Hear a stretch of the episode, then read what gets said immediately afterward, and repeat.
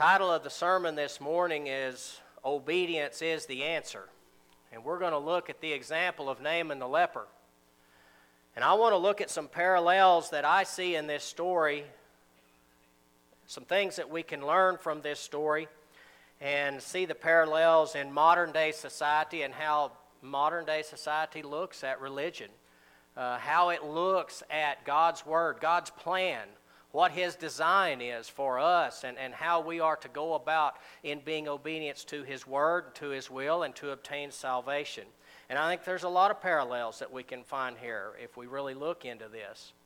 But to give you just a tad bit of background for Naaman, he was a, a commander in the army of Syria, evidently very good at his job. Uh, he was th- highly thought of by his master. But he had leprosy. And leprosy at that time was a horrible affliction. And it was something that was, uh, it, it, it, would go on. It was torturing to, depending on the, the variation of the disease, but it was certainly not anything that anybody wanted. And there was a servant that served Naaman's wife, and she had been a captive come up from Israel. And she said, Oh, if only my master, speaking of Naaman, were to go down to Israel and speak to the prophet there, he could be cured. Well, the king sends Naaman. He says, You go down there and see if you can get this thing cured. And he sends him a bunch of money and silver and gold, changes clothes and things like that. And make a long story short, he gets to the prophet there, and the prophet Elisha doesn't even come out to see him he sends word out. He said, just look, just tell him, just go dip in the Jordan seven times. Well, Naaman didn't like that. That was not fitting as what he thought was going to happen. And I want to pick up our story in 2 Kings chapter 5 and verse 11 through 14, and this is where we're going to camp most of the morning. It says here in the scripture in 2 Kings 5 and verse 11, But Naaman became furious and went away and said, Indeed, I said to myself, He will surely come out to me and stand and call on the name of the Lord his God and wave his hand over the place and heal the leprosy. Are not the Abana and the Pharpar of the rivers of Damascus better than all the waters of Israel? Can I not wash in them and be clean? So he turned and went away in a rage. And his servants came near and spoke to him and said, My father, if the prophet had told you to do something great, would you not have done it? How much more then when he says to you, Wash and be clean? So he went down and dipped seven times in the Jordan, according to the saying of the man of God, and his flesh was restored like the flesh of a little child, and he was clean. Well, let's start out here with some things that one of the first parallels that I can see in this story with how people look at modern day religion, if you want to call it that, how they view certain things about God's plan, God's word, whatever you want to say. One of the things that, that Naaman had, he had a preconceived notion. He went down and he already had in his mind, he said, Well, I bet you this is how it's going to go. And I want to tell you something. That's, we all do that a lot of times, don't we? We start kind of getting our mind going, you know, and I'll bet you this is going to happen. Or I'll bet it's going to go this way, you know, or something like that. I used to get so upset with my mom when she was doing that, and I do the same thing now. So I mean, it's just part of our family. I, she laughs at me now, you know. But this is the way people are, and they have these preconceived opinions and these preconceived ideas when it comes to salvation and how to please God. And when we get right down to it, we need to throw all that out and understand the only thing we need to do, and this is going to be the theme through our whole study this morning, is to understand that obedience is the answer. For every spiritual problem we have, obedience is the answer. And if we will just remember that, everything's going to get a lot easier in our life. It says in 2 Kings 5 and verse 11 here, it says, But Naaman became furious, and he went away and said, Indeed, I said to myself, I thought it was going to go this way. I thought this was how it was going to go. I bet you he's going to come out to me and there's going to be this grand production. I bet you he puts on a big show. And he will stand and call on the name of his Lord of the Lord his God and wave his hand over the place and heal the leprosy. I bet you that's how it's going to go. Didn't go that way, did it? And Naaman was upset about that. You see, his idea didn't match God's plan. And that's the danger of mankind having preconceived opinions, ideas, and notions. They come up with these things, but that doesn't match God's plan. That doesn't match with what God's Word tells us to do and how to live our lives. And many people have this problem today. They have an idea about how things should be, and it doesn't go along with God's plan. And I want to tell you something the Scripture warns us about this and about how much of a problem this is for us. Look in Proverbs 3, verse 5 through 6. It says, Trust in the Lord with all your heart and lean not on your own understanding. In all your ways, acknowledging Him, and He shall direct your paths. Don't lean on your own understanding. Lean on the word of the Lord because we can depend on that. But as we think about this idea of some preconceived opinions that people have about religion, about salvation, about uh, forgiveness of sin. Here's a couple of things that you'll hear sometimes out in the world today. You'll hear the idea that, well, as long as you're just basically good, everything's going to be fine.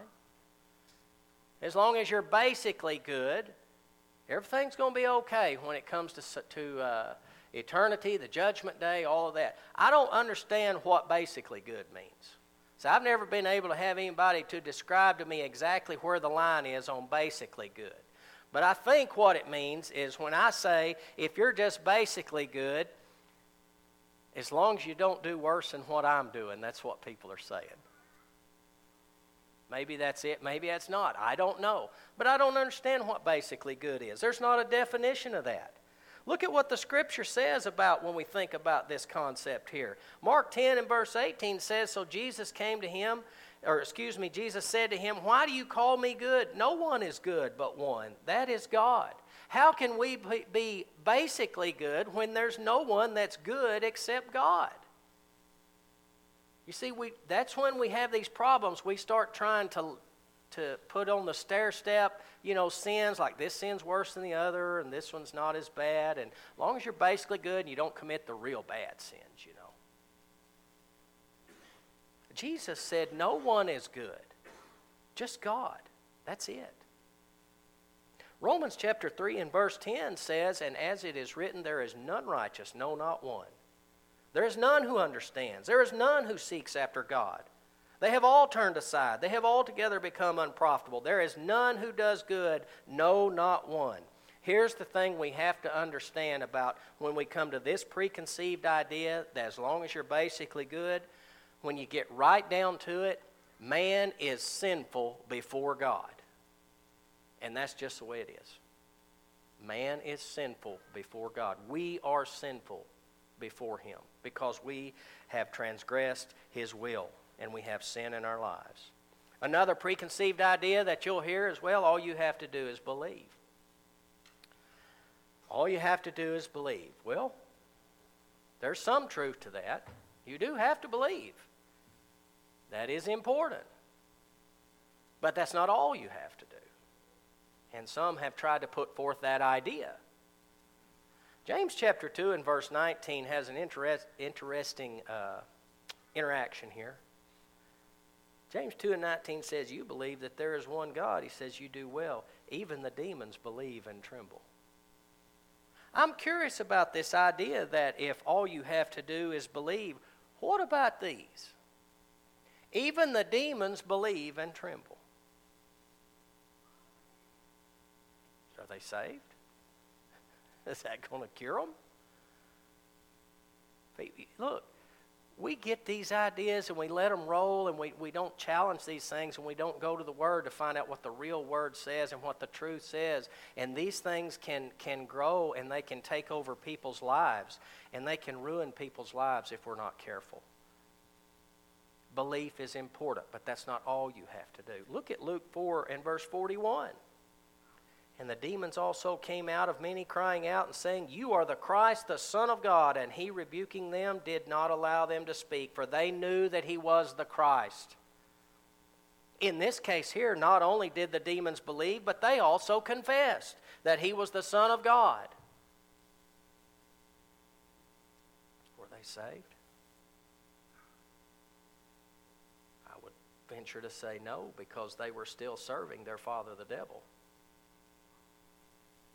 You see, we have these ideas, and, and we got to be real careful about coming up with, with these preconceived notions about salvation. Another one that people will have, and, and they'll say, when you start talking about the scripture, and say, Have you ever sat down and studied about the gospel plan of salvation? And you'll hear people say, Well, I've already been saved. And they'll hearken back to uh, an emotional type of event or, or something like that, and they'll talk about how they've already been saved.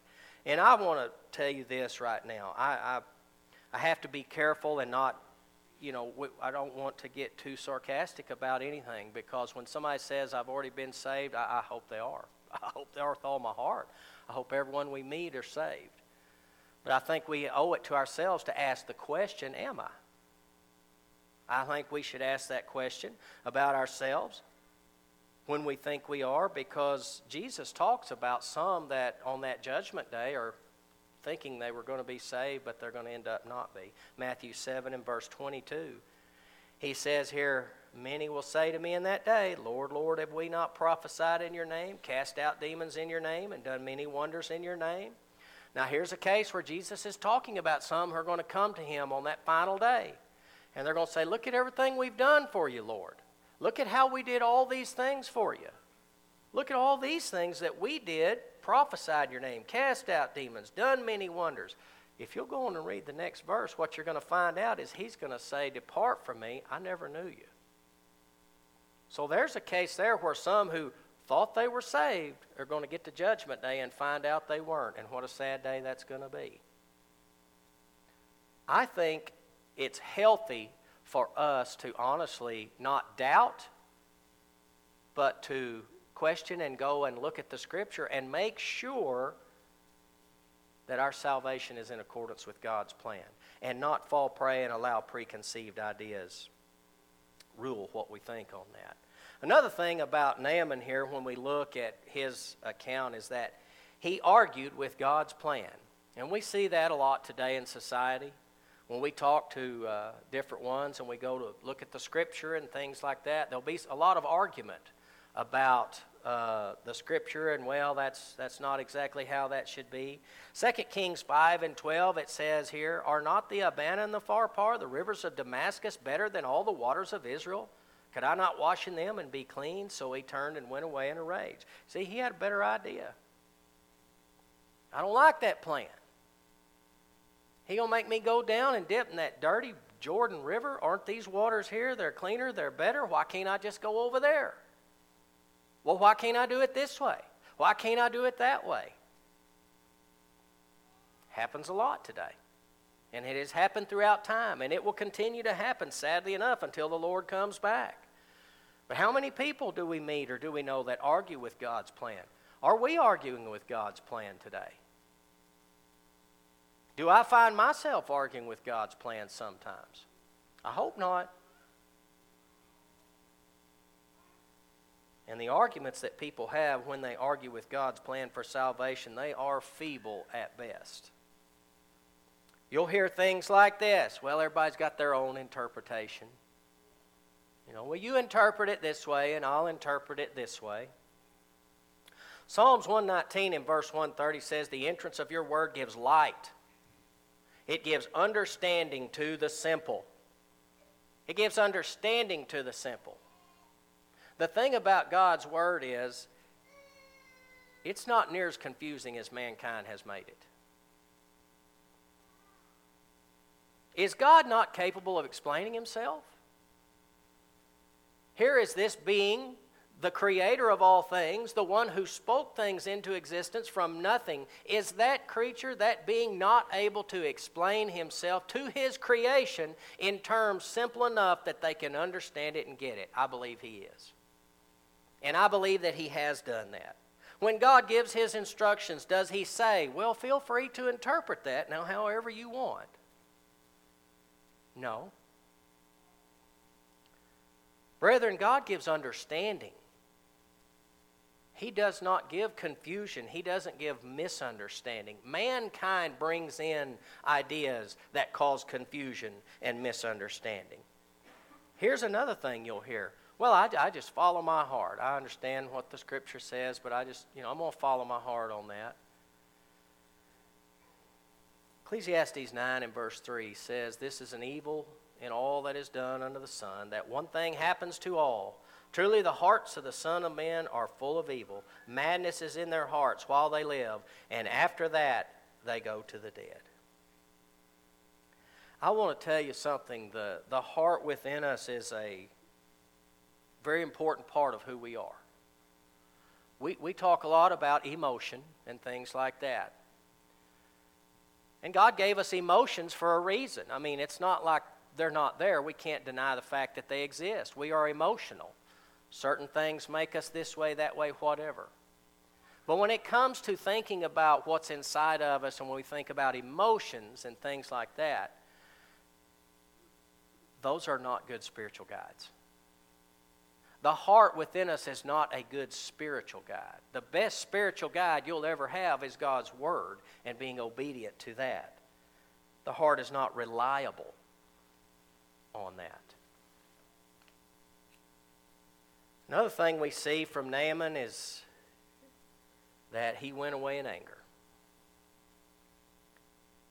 He had a preconceived idea. He didn't like what he was told. He argued with the plan, thought it should be a different way, and so he turned and he went away in a rage. Are not the Abana and the Pharpar of the rivers of Damascus better than all the waters of Israel? Could I not wash in them and be clean? So he turned and went away in a rage. Not only did he go away in anger, you know what else he went away with? He still had his leprosy. And that is the problem when people turn away from God's word today in anger. Because mankind should be seeking the cure for sin. We should be seeking the cure for our sin so that we can establish that relationship with God, that we can look forward to a heavenly home. And when people get mad about what God's Word says and they turn away, like Naaman did here, and they go away in anger, they go away just as Naaman went away with his leprosy, they walk away with their sin still. And that's sad. And we can't afford to be that way.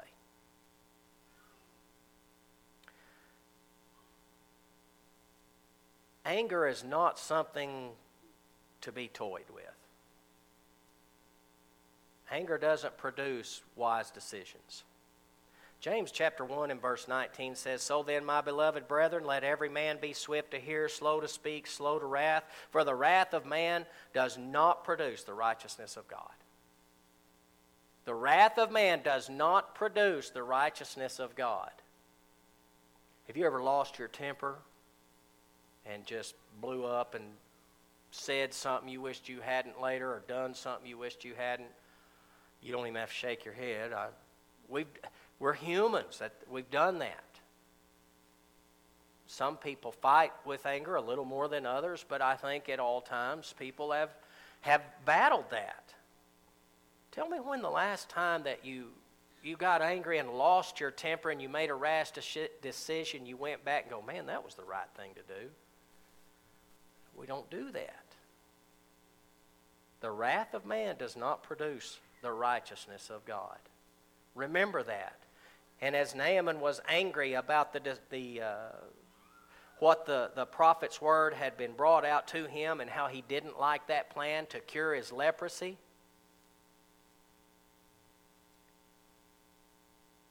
he still had his leprosy.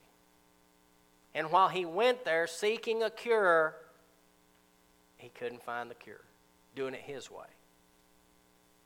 He wasn't cured yet.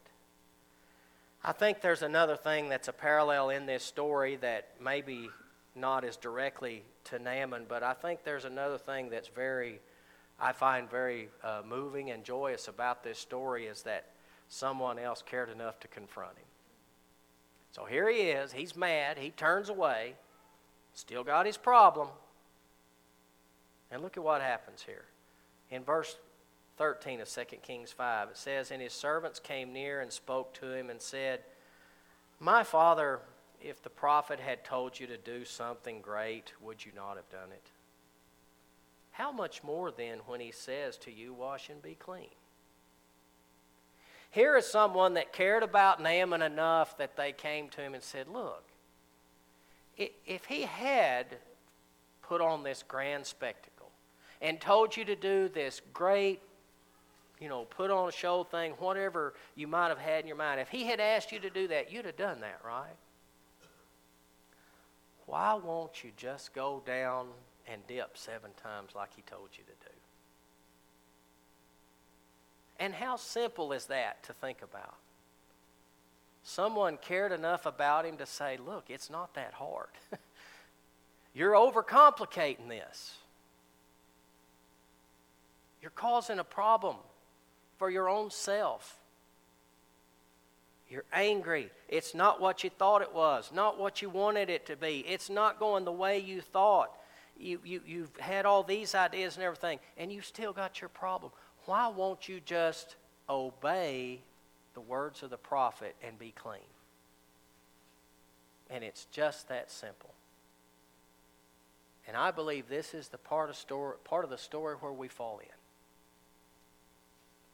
I understand that there's a lot of people out there that maybe get angry if we do bring up the Bible sometimes or whatever. I know there's all kinds of different situations to where, you know, you, you, you run across people and, and we look and we, you know, they, they accost us maybe verbally or something like that because we go to church or because we read the scripture or whatever. So be it. Still care enough to confront them about things in, in a gentle way. But find a way to get the conversation around to the answer for their problem. Because, see, the problem is still sin. Find a way. Care enough, like these servants did for Naaman. Don't you think they might have been some danger about them going to, to him? He's in a rage here. He's a powerful man. I mean, they could be setting themselves up for a little trouble to say, well, why don't you do this? But they cared enough about this problem that he had. They knew the torture that he was having because of this, and they said, Why don't you just go take care of it? We need to be the same way. And here's the other thing that we learn in this story, and that everyone else needs to know is when one obeys the Word of God, he was saved from his problem of leprosy. And when we obey the Word of God, we will be saved and cured of our problem of sin. 2 Kings 5 and 14 says, So he went down and dipped seven times in the Jordan, according to the saying of the man of God, and his flesh was restored like the flesh of a little child, and he was clean. It's just that simple. We overcomplicate it, we make it far more complicated than it is. All we need to do is obey. All we need to do is obey the Word of God, and our spiritual problems will be taken care of. Now, that doesn't mean everything's going to go great in this life. We still got things to deal with in this life. But it's not about this life. You see, it's about where we're going to spend eternity. It's about whether or not we're going to enjoy the glories of heaven for eternity. Romans 6 and verse 17 through 18 says, But God be thanked that though you were slaves of sin, yet you obeyed from the heart that form of doctrine to which you were delivered, and having been set free from sin, you became slaves of righteousness. See, here in this case here, he is writing and he says, it's, it, God be thanked that although you were this way, you obeyed from the heart that form of doctrine. Now, people say, well, they followed their heart. No, they didn't. What they did was, in their heart, they said, We need to obey what we've been delivered and not do it our way. We need to obey what the Word of God says. And that's where the heart says, My way's not working. I'm going to do it the Lord's way. And in verse 18, he talks about how they had been set free from sin. Isn't that what all mankind needs to be set free from sin? Don't we need to be freed from sin?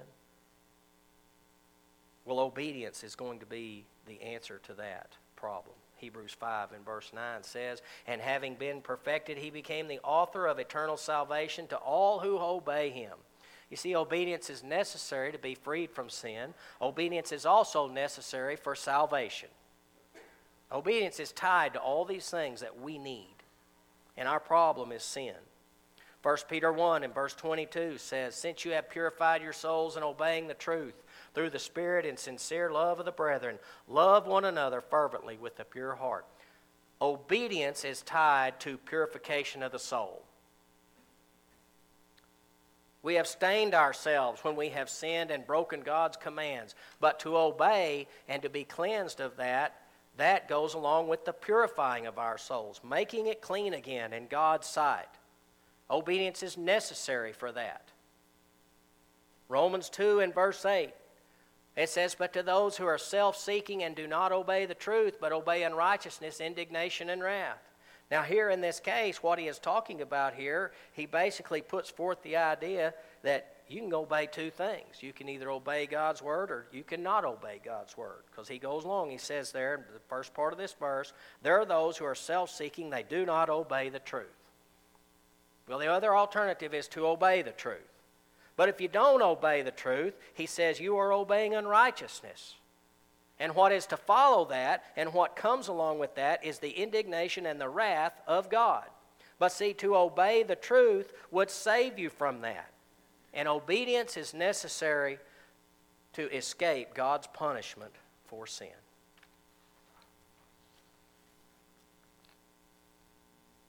It's really simple when you get right down to it, isn't it?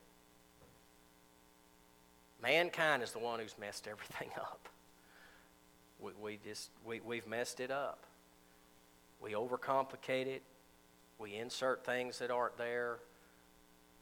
We just need to go back to the truth of God's Word and understand that if we will just obey to what He has given us, then our problems will be solved. And our problems are sin. That's the biggest problem that mankind has. It's not whether the rent's getting paid next month, although that can be hectic.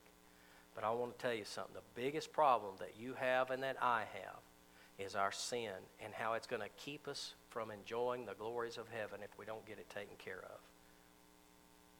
And so the question this morning is have you taken care of that? Thank you for listening to today's sermon podcast. If you'd like to know more about this subject or any other Bible topic, send us a message at our Facebook page, The Church of Christ, Wheeler Area.